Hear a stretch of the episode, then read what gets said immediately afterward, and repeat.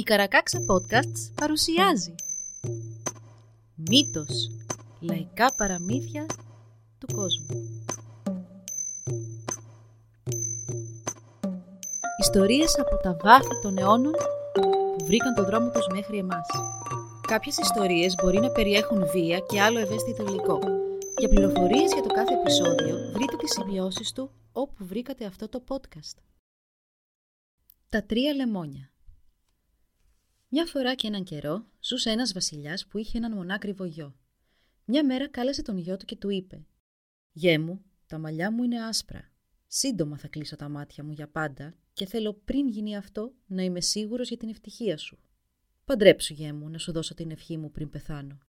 Ο πρίγκιπας δεν έδωσε απάντηση, μόνο χάθηκε στις σκέψεις του. Ήθελε τόσο πολύ να εκπληρώσει την ευχή του πατέρα του, μα δεν είχε βρει καμιά κοπέλα που να κάνει την καρδιά του να σκυρτήσει. Μια φορά και έναν καιρό, ο πρίγκιπας καθόταν και ρέμβαζε στον κήπο, σκεπτόμενος τι να κάνει, όταν ξάφνου τον πλησίασε μια γυναίκα, άγνωστο το από που ήρθε. Πήγαινε στο γυάλινο λόφο, κόψε τρία λεμόνια και θα βρεις την ύφη που θα κάνει την καρδιά σου να σκυρτήσει, του είπε, και όπως εμφανίστηκε, έτσι και εξαφανίστηκε. Τα λόγια της γυναίκας χαράχτηκαν βαθιά στην ψυχή του νεαρού πρίγκιπα και αποφάσισε πως ό,τι και αν συναντούσε στο δρόμο του, θα έβρισκε αυτόν τον γυάλινο λόφο και θα έκοβε τα τρία λεμόνια.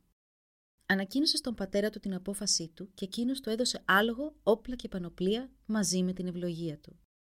Πέρα από δάση και βουνά, πέρα από τις ερήμους ταξίδεψε ο πρίγκιπάς μας στην αναζήτησή του για πολλές πολλές μέρες. Μα για τον γυάλινο πύργο και τα τρία λεμόνια μήτε είδε μήτε άκουσε κάτι. Μια μέρα, εξουθενωμένος από το ταξίδι, έκατσε να ξαποστάσει κάτω από τον ίσκιο μιας μοσχολεμονιάς. Καθώς έκανε να κάτσει, το σπαθί του μέσα στη θήκη χτύπησε μια πέτρα και έκανε έναν δυνατό θόρυφο. Μέσα από το φύλλωμα του δέντρου τότε πέταξαν ψηλά καμιά δεκαριά κοράκια που είχαν τρομάξει με τον απρόσμενο ήχο. Χα! Μόλις τώρα κατάλαβα ότι έχω καιρό να δω ζωντανό πλάσμα στον δρόμο μου, μονολόγησε ο πρίγκιπας. Θα ακολουθήσω τα κοράκια. Ίσως αυτά να με οδηγήσουν εκεί που θα βρω αυτό που ψάχνω. Ακολούθησε τα κοράκια για τρεις μέρες και τρεις νύχτες, μέχρι που επιτέλους είδε στο βάθος ένα κάστρο. Δόξαση, τώρα σίγουρα θα συναντήσω άλλους ανθρώπους, φώναξε ολοχαρά και βιάστηκε να φτάσει. Το κάστρο ήταν από μόλιβδο. Τα κοράκια σταμάτησαν το ταξίδι τους εκεί και πετούσαν τώρα σε κύκλους από πάνω του. Μπροστά στην είσοδο του κάστρου στεκόταν μια γριά γυναίκα, η Τζεζιμπάμπα, με το μακρύ μολυβένιο της ραβδί. «Α, παλικάρι μου, από πού έρχεσαι» Εδώ δεν υπάρχει ούτε πουλί ούτε σκαθάρι. Πόσο μάλλον άνθρωποι, είπε η Τζεζιμπάμπα στον πρίγκιπα. Φύγε να αγαπάς τη ζωή σου, γιατί σαν έρθει ο γιος μου θα σε φάει. Ο πρίγκιπας συγκέτεψε. Όχι, γριά μητέρα, όχι. Ήρθα μόνο για να πάρω το συμβουλή σου, να μου πεις αν ξέρεις πού μπορώ να βρω τον λόφο, τον γυάλινο, με τα τρία λεμόνια. Η Τζεζιμπάμπα σκέφτηκε για λίγο και είπε στον πρίγκιπα. Ούτε που έχω ξανακούσει για αυτόν τον λόφο που μου λες. Αλλά μείνε. Ο γιος μου σίγουρα θα μπορέσει να σου πει που είναι. Θα πρέπει όμως να σε κρύψω. Να, μπες μέσα σε αυτή την τουλάπα μέχρι να σε φωνάξω. Τα βουνά αντίχησαν. Το κάστρο σύστηκε. Και η Τζεζιμπάμπα πρόλαβε και ειδοποίησε τον πρίγκιπο ότι αυτός ήταν ο γιος της που κατέφτανε. Φω, φω, φω. Μυρίζω ανθρώπινη σάρκα. Θα την κάνω μια χαψιά. Φώναξε ο γιος της Τζεζιμπάμπα μόλις έφτασε στο κατόφλι και άφησε να πέσει στο πάτωμα το μεγάλο του ρόπαλο, σύοντα πάλι ολόκληρο το κάστρο. Η Τζεζιμπάμπα του είπε παιχνιδιάρικα. Όχι κι έτσι, γέ μου, όχι κι έτσι. Έχει έρθει ένας όμορφος νέος και θέλει τη συμβουλή σου για κάτι. Άμα θέλει τη συμβουλή μου, τότε γιατί δεν είναι μπροστά μου; Θα παρουσιαστεί μπροστά σου, μόνο αν υποσχεθείς ότι δεν θα τον πειράξεις. Καλά, καλά. Δεν θα τον πειράξω. Φέρε τον μπροστά μου. Ο πρίγκιπας έτρεμε σαν το φύλλο μέσα στην τουλάπα, γιατί κοιτώντας μέσα από μια χαραμάδα, είδε ότι ο γιος της Τζεζιμπάμπα ήταν ένας δράκος τόσο ψηλός, που ο πρίγκιπας δεν τον έφτανε ούτε στο γόνατο. Η Τζεζιμπάμπα φώναξε τον πρίγκιπα να βγει από την κρυψώνα του και αυτός παρουσιάστηκε μπροστά στο δράκο. «Λοιπόν, Μυρμηγκάκι, γιατί φοβάσαι, από πού έρχεσαι και τι θέλεις» ρώτησε αυστηρά ο δράκος. «Τι θέλω» απάντησε ο πρίγκιπας. Έχω ταξιδέψει πολύ καιρό σε αυτά τα βουνά και τις ερήμους και δεν έχω βρει αυτό που ψάχνω. Γι' αυτό ήρθα σε σένα, να μου πεις αν ξέρεις πού μπορώ να βρω τον γυάλινο λόφο με τα τρία λεμόνια. Ο γιος της Τζεζιμπάμπα σήκωσε το φρύδι του, Σκέφτηκε για λίγο. Και μετά, με πιο καλοσυνάτο ύφος, είπε στον πρίγκιπα. Εδώ τριγύρω δεν υπάρχει τέτοιος λόφος και ούτε ξέρω που είναι. Να πας στον αδερφό μου, που είναι στο ασημένιο κάστρο. Αυτός μάλλον θα ξέρει να σου πει. Αλλά να μην πας νηστικός. Μανά, φέρε τα ψωμάκια μου. Η γριάτζα Ζιμπάμπα έφερε στο τραπέζι ένα πιάτο γεμάτο αχνιστά ψωμάκια και ο τεράστιος γιος της έκατσε στο τραπέζι να φάει. Έλα να φας κι εσύ, είπε επιτακτικά στον πρίγκιπα. Ο πρίγκιπας σήκωσε ένα ψωμάκι και ξεκίνησε να το δαγκώνει, αλλά έσπασε δύο δόντια του. Τα ψωμάκια ήταν από μολύβι. Γιατί δεν τρως, μήπως δεν σου αρέσουν, ρώτησε ο δράκος τον πρίγκιπα. Όχι, κάθε άλλο, μυρίζουν υπέροχα, αλλά ε, έχω έρθει φαγωμένος, είπε δειλά ο πρίγκιπας. Καλά, μην τα φας τώρα. Πάρε μαζί σου για το δρόμο.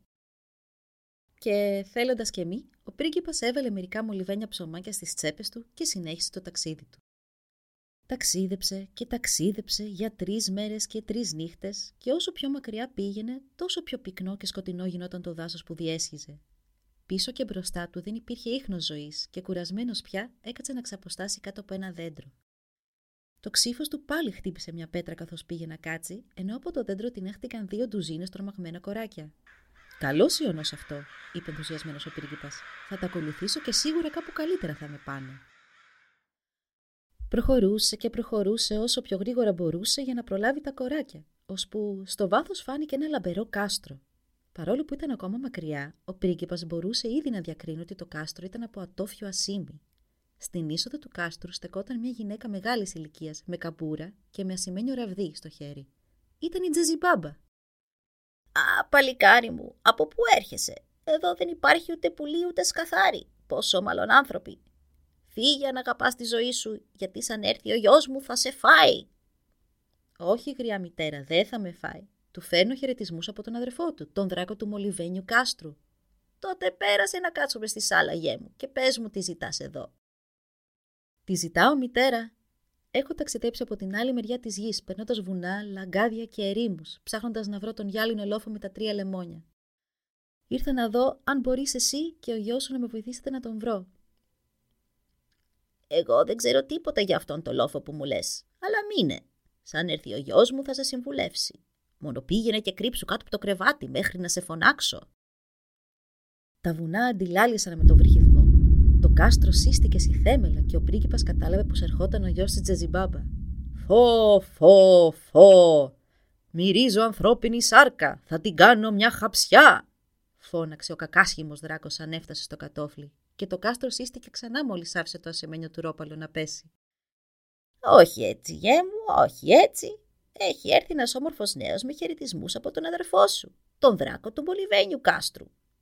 Άμα πήγε στον αδερφό μου και αυτός τον άφησε ήσυχο και δεν τον έφαγε, τότε δεν έχει να φοβάται τίποτα και από εμένα. Φέρ τον μπροστά μου.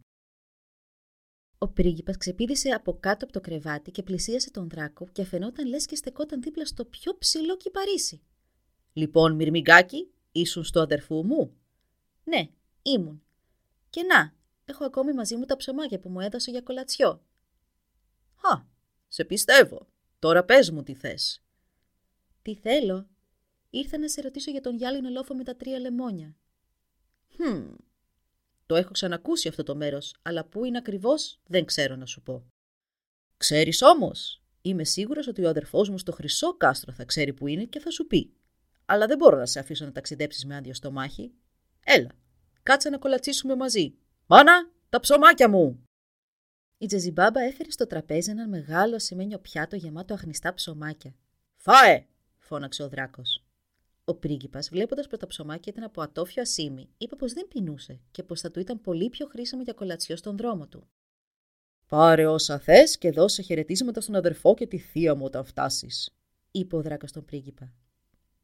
Εκείνος γέμισε τις τσέπες του, ευχαρίστησε τον δράκο και την τζεζιμπάμπα για τη φιλοξενία και πήρε τον δρόμο για το χρυσό κάστρο. Τρεις μέρες αφού άφησε πίσω του το ασημένιο κάστρο, περιπλανόμενος μέσα από βουνά και πυκνά δάση, ακόμη δεν είχε βρει τίποτα. Κουρασμένος και μπερδεμένος, έκανε να κάτσει να ξαποστάσει. Το ξύφος του χτύπησε σε ένα βράχο και ξάφνου ένας μήνος από κοράκια σηκώθηκε τρομαγμένο από τον οξύ ήχο και άρχισε να πετάει μακριά. Δόξαση, είπε ανακοφισμένο ο πρίγκιπας. Αυτό σημαίνει ότι το κάστρο, το χρυσό, πρέπει να είναι εδώ κοντά. Και με αυτό καβάλισε αμέσως το άλογό του και πήρε στο κατόπι το σμήνος που απομακρυνόταν. Βγαίνοντας από το δάσος, είδε μπροστά του ένα πανέμορφο καταπράσινο λιβάδι και στη μέση του ένα μεγαλόπρεπο ολόχρυσο κάστρο, τόσο λαμπερό σαν τον ήλιο. Μπροστά στις πύλες του κάστρου στεκόταν μια καμπουριασμένη τζαζιμπάμπα, στηριζόμενη στο ολόχρυσο ραβδί της. Α, γιώκα μου, τι γυρεύεις εσύ εδώ; Εδώ δεν υπάρχει ούτε πουλί ούτε σκαθάρι. Πόσο μάλλον άνθρωποι. Φύγε να αγαπάς τη ζωή σου, γιατί σαν έρθει ο γιος μου θα σε φάει. Καλή μητέρα, δεν θα με φάει ο γιος σου. Του φέρνω χαιρετίσματα από τον αδερφό του που ζει στο ασημένιο κάστρο. Αν είναι έτσι, τότε πέρασε στη σάλα να μου πεις τι ψάχνεις και έφτασες ως εδώ. Τι ψάχνω; Ταξιδεύω μερόνυχτα τώρα από την άλλη άκρη της γης, διασχίζοντα βουνά, λαγκάδια και ερήμους. Ψάχνω να βρω τον γυάλινο λόφο με τα τρία λεμόνια. Μου είπαν να έρθω εδώ για να ρωτήσω αν εσύ ή ο γιος σου ξέρετε που είναι. Ποιος είναι αυτός ο λόφος που μου λες, δεν ξέρω, αλλά μείνε. Σαν έρθει ο γιος μου, θα σου πει που είναι και τι πρέπει να κάνεις. Μόνο πήγαινε και κρύψου κάτω από το τραπέζι μέχρι να σε φωνάξω. Ο βρυχυθυμό του δράκου αντίχησε στα βουνά και το κάστρο σύστηκε. Σύντομα στο κατόφλι πρόβαλε και ο γιος της Τζεζιμπάμπα. Φω, φω, φω, μυρίζω ανθρώπινη σάρκα, θα την κάνω μια χαψιά. Φώναξε ο δράκος και το κάστρο σύστηκε ξανά μόλις άφησε το χρυσό του ρόπαλο να πέσει. Η Τζεζιμπάμπα του είπε με ήπια φωνή. Ήρεμα, γιώκα μου, ήρεμα. Έχουμε για επισκέπτη έναν όμορφο νεαρό που σου φέρνει χαιρετίσματα από τον αδερφό σου στο ασημένιο κάστρο. Αν υποσχεθείς να μην τον πειράξεις, τότε θα του πω να εμφανιστεί μπροστά σου. Αν δεν τον έφαγε ο αδερφός μου, τότε ούτε εγώ θα τον πειράξω. Ο πρίγκιπας τότε εμφανίστηκε μπροστά στον δράκο και είδε ότι ήταν λες και στεκόταν δίπλα σε πανύψηλο πύργο. Αμέσως έβγαλε από τις τσέπες του τα σημαίνια ψωμάκια και ο τεράστιος δράκος του είπε: Για πες μου, Μυρμηγκάκι, τι θέλεις; Αν μπορώ να σε συμβουλέψω, θα το κάνω, μη φοβάσαι. Έχω γυρίσει γη και ουρανό να βρω τον γυάλινο λόφο με τα τρία λεμόνια. Σηκετεύω. Πες μου πώς μπορώ να φτάσω εκεί και πώς μπορώ να πάρω αυτά τα τρία λεμόνια. Βλέπεις αυτό εκεί το μαύρο βουναλάκι; Αυτός είναι ο γυάλινος λόφος. Στην κορυφή του βρίσκεται μια λεμονιά και η λεμονιά είναι φορτωμένη με τρία λεμόνια, τόσο όμω χαμηριστά που μπορείς να τα μυρίσεις από χιλιόμετρα μακριά. Θα ανέβεις στον λόφο, θα γονατίσεις μπροστά στο δέντρο και θα υψώσεις τα χέρια σου. Αν είναι της μοίρας σου να πάρεις τα λεμόνια, τότε θα πέσουν στα χέρια σου από μόνα τους. Αν όχι, τότε μην τολμήσεις να τα βγάλεις με τη βία. Σαν θα γυρίζεις πίσω, αν πεινάσεις ή διψάσεις, κόψε ένα λεμόνι στα δυο και θα φας και θα πιείς με την καρδιά σου. Στο καλό και σου εύχομαι καλή τύχη. Αλλά περίμενε. Μη φύγεις μάδια χέρια. Μάνα, φέρε το φαΐ μου.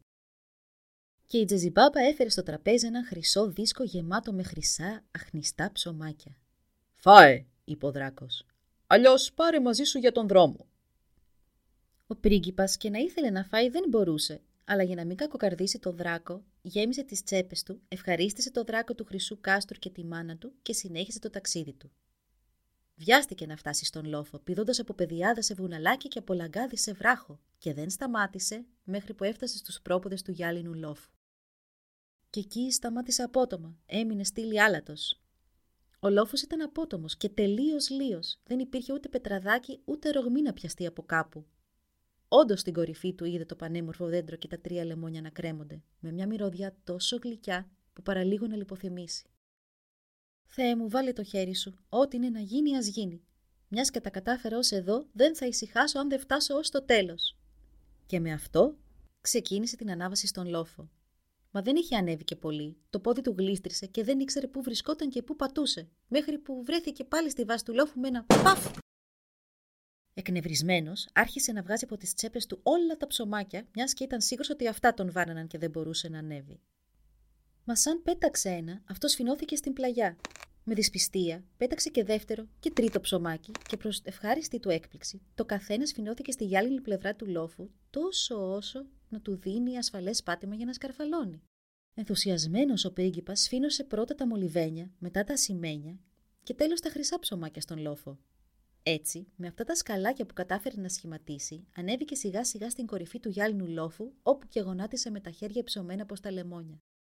Και να, τα τρία λεμόνια έπεσαν από μόνα τους και προσγειώθηκαν στα χέρια του με μιας. Το δέντρο τότε εξαφανίστηκε και ο λόφος χάθηκε κάτω από το γόνατο του πρίγκιπα, αφήνοντάς τον να πέσει στο κενό. Μόλις συνήλθε, ο πρίγκιπας είδε πως γύρω του δεν υπήρχε τίποτα άλλο παρά μια αχανής παιδιάδα. Ξεκίνησε όλος ενθουσιασμό το ταξίδι του γυρισμού. Δεν πεινούσε ούτε διψούσε, δεν έβλεπε και ούτε άκουγε τίποτα άλλο, παρά μόνο τη χαρά που τον κυρίευε. Την τρίτη μέρα όμως άρχισε να αισθάνεται ένα κενό στο στομάχι του και ξαφνικά να νιώθει πολύ αδύναμος. Πεινούσε τόσο που με χαρά θα έτρωγε ένα από αυτά τα μολυβένια ψωμάκια αν τα είχε ακόμα μαζί του. Αλλά οι τσέπες του ήταν τώρα άδειες και τριγύρω του δεν υπήρχε ούτε φύλλο μα ούτε ζωντανό πλάσμα. Τότε όμως θυμήθηκε τι του είχε πει ο χρυσός δράκος και έβγαλε ένα λεμόνι. Το έκοψε στη μέση. Τι έκπληξη όμως! Μπροστά στα μάτια του ξεπίδησε μέσα από το κομμένο λεμόνι μια πανέμορφη κοπέλα που μόλις εμφανίστηκε υποκλήθηκε και άρχισε να λέει γρήγορα. Μου έχεις βάλει να φάω, μου έχεις βάλει να πιω, μου έχεις βγάλει όμορφα φορέματα να βάλω. Ο πρίγκιπας της είπε τότε θλιβερά. Αλίμουνο πανέμορφο μαγικό πλάσμα, δεν έχω για σένα ούτε τροφή, ούτε ποτό, μα ούτε φορέματα. Και η καλονή χειροκρότησε τρεις φορές, υποκλήθηκε και εξαφανίστηκε. Α, τώρα ξέρω τι κάνουν αυτά τα λεμόνια. Την επόμενη φορά δεν θα τα κόψω τόσο απερίσκεπτα, σκέφτηκε ο πρίγκιπας και ρούφηξε το λεμόνι, ώσπου να μην πεινάει και να μην διψάει πια και συνέχισε το ταξίδι του. Μετά από τρεις μέρες ταξιδιού όμως, η πείνα και η δίψα του επανήλθαν και μάλιστα τρεις φορές πιο έντονα. Α με λυπηθεί ο Θεός, έχω ακόμη τόσο δρόμο να κάνω. Δεν αντέχω, θα κόψω κι άλλο ένα λεμόνι. Είπε και πήρε το δεύτερο λεμόνι και το έκοψε στη μέση. Τότε μπροστά του εμφανίστηκε μια κοπέλα ακόμα πιο όμορφη από την προηγούμενη. Μου έχεις βάλει να φάω, μου έχεις βάλει να πιω, μου έχεις βγάλει όμορφα φορέματα να βάλω, του είπε. Και ο πρίγκιπας της απάντησε σκύβοντας το κεφάλι. Δεν έχω κάνει τίποτα από αυτά, κυρά μου. Τίποτα. Η κοπέλα τότε χειροκρότησε τρεις φορές, υποκλήθηκε και εξαφανίστηκε. Έμεινε ο πρίγκιπας με ένα τελευταίο λεμόνι και κοιτάζοντάς το είπε: Εσένα ορκίζομαι ότι δεν θα σε κόψω παρά μόνο όταν φτάσω στο παλάτι του πατέρα μου. Και με νέο πείσμα συνέχισε. Με το πείσμα αυτό και την επιμονή του, ούτε που κατάλαβε για πότε έφτασε μπροστά στα τείχη της πόλης του. Σαν τον είδε ο πατέρας του, άρχισε να κλαίει από τη χαρά του. Καλώς ήρθες, γιώκα μου! Καλώς ήρθες, καλώς ήρθες! Και συγκινημένος αγκάλιασε το γιο του με όλη του τη δύναμη. Ο πρίγκιπας διηγήθηκε στον πατέρα του τις περιπέτειές του και εκείνος με τη σειρά του είπε πως όλοι στο παλάτι προσεύχονταν και τον περίμεναν κάθε μέρα να γυρίσει σώος. Την επόμενη μέρα οργανώθηκε μια μεγάλη γιορτή που λόρδοι και δούκισες κατέφτασαν από τις τέσσερις γωνιές του βασιλείου. Ράφτηκαν τα πιο ακριβά ρούχα, ετοιμάστηκαν τα πιο πλουσιοπάροχα φαγητά και όλοι οι καλεσμένοι κάθεσαν στο τραπέζι και περίμεναν να δουν τι θα γίνει. Ο πρίγκιπας παρουσίασε τότε μπροστά του το τελευταίο λεμόνι. Το έκοψε και από μέσα του ξεπίδησε μια κοπέλα τόσο όμορφη που όμοιά της δεν είχε ξαναδεί κανείς. Μου έχεις βάλει να φάω, μου έχεις βάλει να πιω, μου έχεις βγάλει όμορφα φορέματα να βάλω, είπε ευθύς. Και αυτή τη φορά ο πρίγκιπας της απάντησε. Ναι, κυρά μου, όλα είναι έτοιμα και σε περιμένουν. Και της έδειξε το τραπέζι και τα όμορφα φορέματα που είχαν ραφτεί για εκείνη. Όλοι θαύμασαν την ομορφιά της, ακόμη περισσότερο σαν φόρεσε τις εξαίσιες φορεσιές κάθισε δίπλα στον πρίγκιπα και ακολούθησε ο εορτασμός του γάμου τους. Τώρα που η τελευταία επιθυμία του βασιλιά είχε πραγματοποιηθεί, εκείνος έδωσε την ευλογία του στον γιο του, του παρέδωσε τον θρόνο και πέθανε ευτυχισμένος μετά από λίγο καιρό. Δυστυχώς, η ηρεμία στο βασίλειο του καινούριου βασιλιά δεν κράτησε πολύ. Ένα διπλανό βασίλειο του κήρυξε τον πόλεμο. Μιας και τώρα έπρεπε να αφήσει την αγαπημένη του Βασίλισσα, ο Βασιλιάς ήθελε να σιγουρευτεί πως τίποτα κακό δεν θα της συνέβαινε όσο εκείνος θα έλειπε. Της έφτιαξε έναν απόρθητο πύργο στην όχθη μιας λίμνης, έναν πύργο που κανείς δεν θα μπορούσε να μπει, παρά μόνο αν εκείνη πετούσε κάτω ένα μεταξωτό σκηνή και το τραβούσε πάνω. Κοντά στο παλάτι ζούσε μια γριά γυναίκα, η ίδια γυναίκα που είχε συμβουλέψει τότε τον πρίγκιπα για τον γυάλινο λόφο με τα τρία λεμόνια.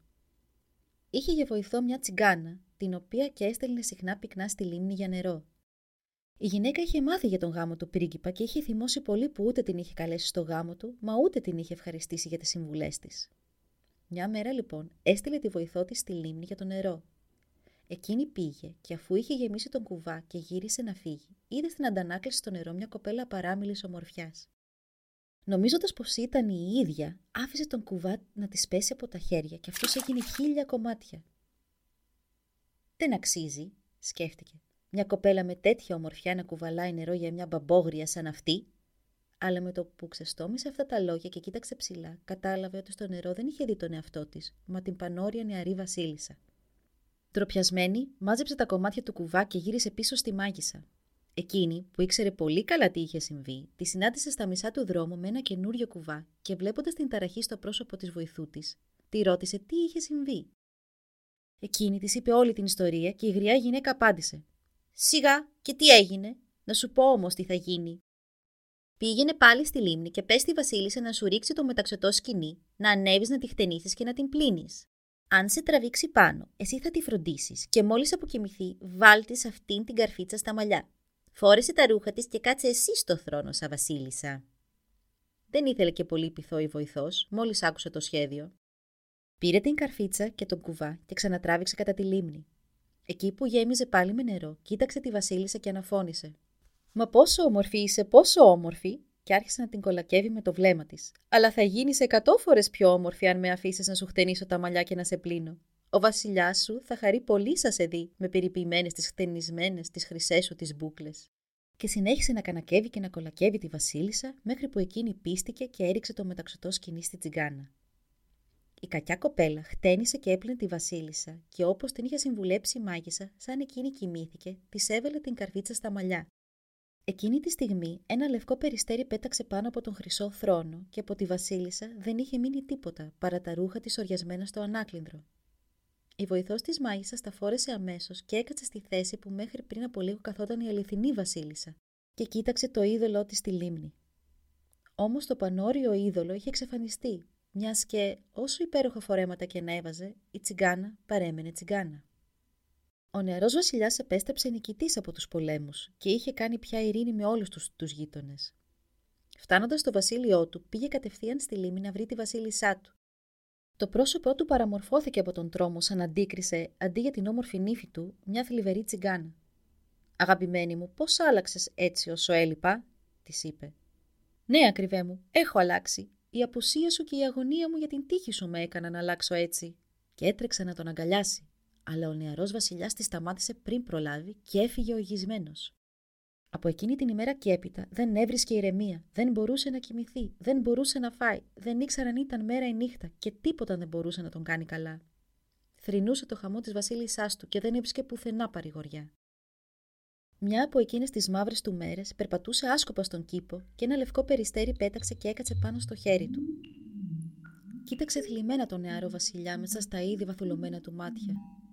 Περιστεράκι μου, εσύ γιατί είσαι θλιμμένο; Μήπως έχασες κι εσύ το τέρι σου όπως έχασα κι εγώ τη Βασίλισσά μου, του είπε ο Βασιλιάς χαϊδεύοντάς το απαλά το κεφαλάκι και το φτέρωμα. Μα εκεί που το χάιδευε, ένιωσε σαν κάτι να εξήχε και Κάνοντας πέρα τα πολλά του φτερά, βρήκε στο περιστεράκι καρφωμένη μια καρφίτσα. Πιστεύοντας ότι το περιστέρι θα πονούσε, σκέφτηκε να το βοηθήσει και του αφαίρεσε προσεκτικά την καρφίτσα. Το περιστέρι μεταμορφώθηκε αμέσως στη βασίλισσά του και διηγήθηκε στον βασιλιά τι της είχε συμβεί, πώς η κοπέλα στον πύργο την είχε ξεγελάσει και πώς αυτή της είχε βάλει την καρφίτσα στα μαλλιά. Αμέσως ο βασιλιάς διέταξε να συλληφθεί και η μάγισσα και η βοηθός της να ρηχτούν στην πυρά χωρίς καμία καθυστέρηση.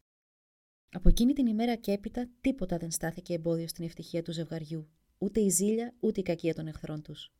Ζήσανε και οι δύο ευτυχισμένοι, βασίλευσαν δίκαια και είμαι σίγουρη πως αν ζουν ακόμη, έτσι θα βασιλεύουν ακόμα και σήμερα.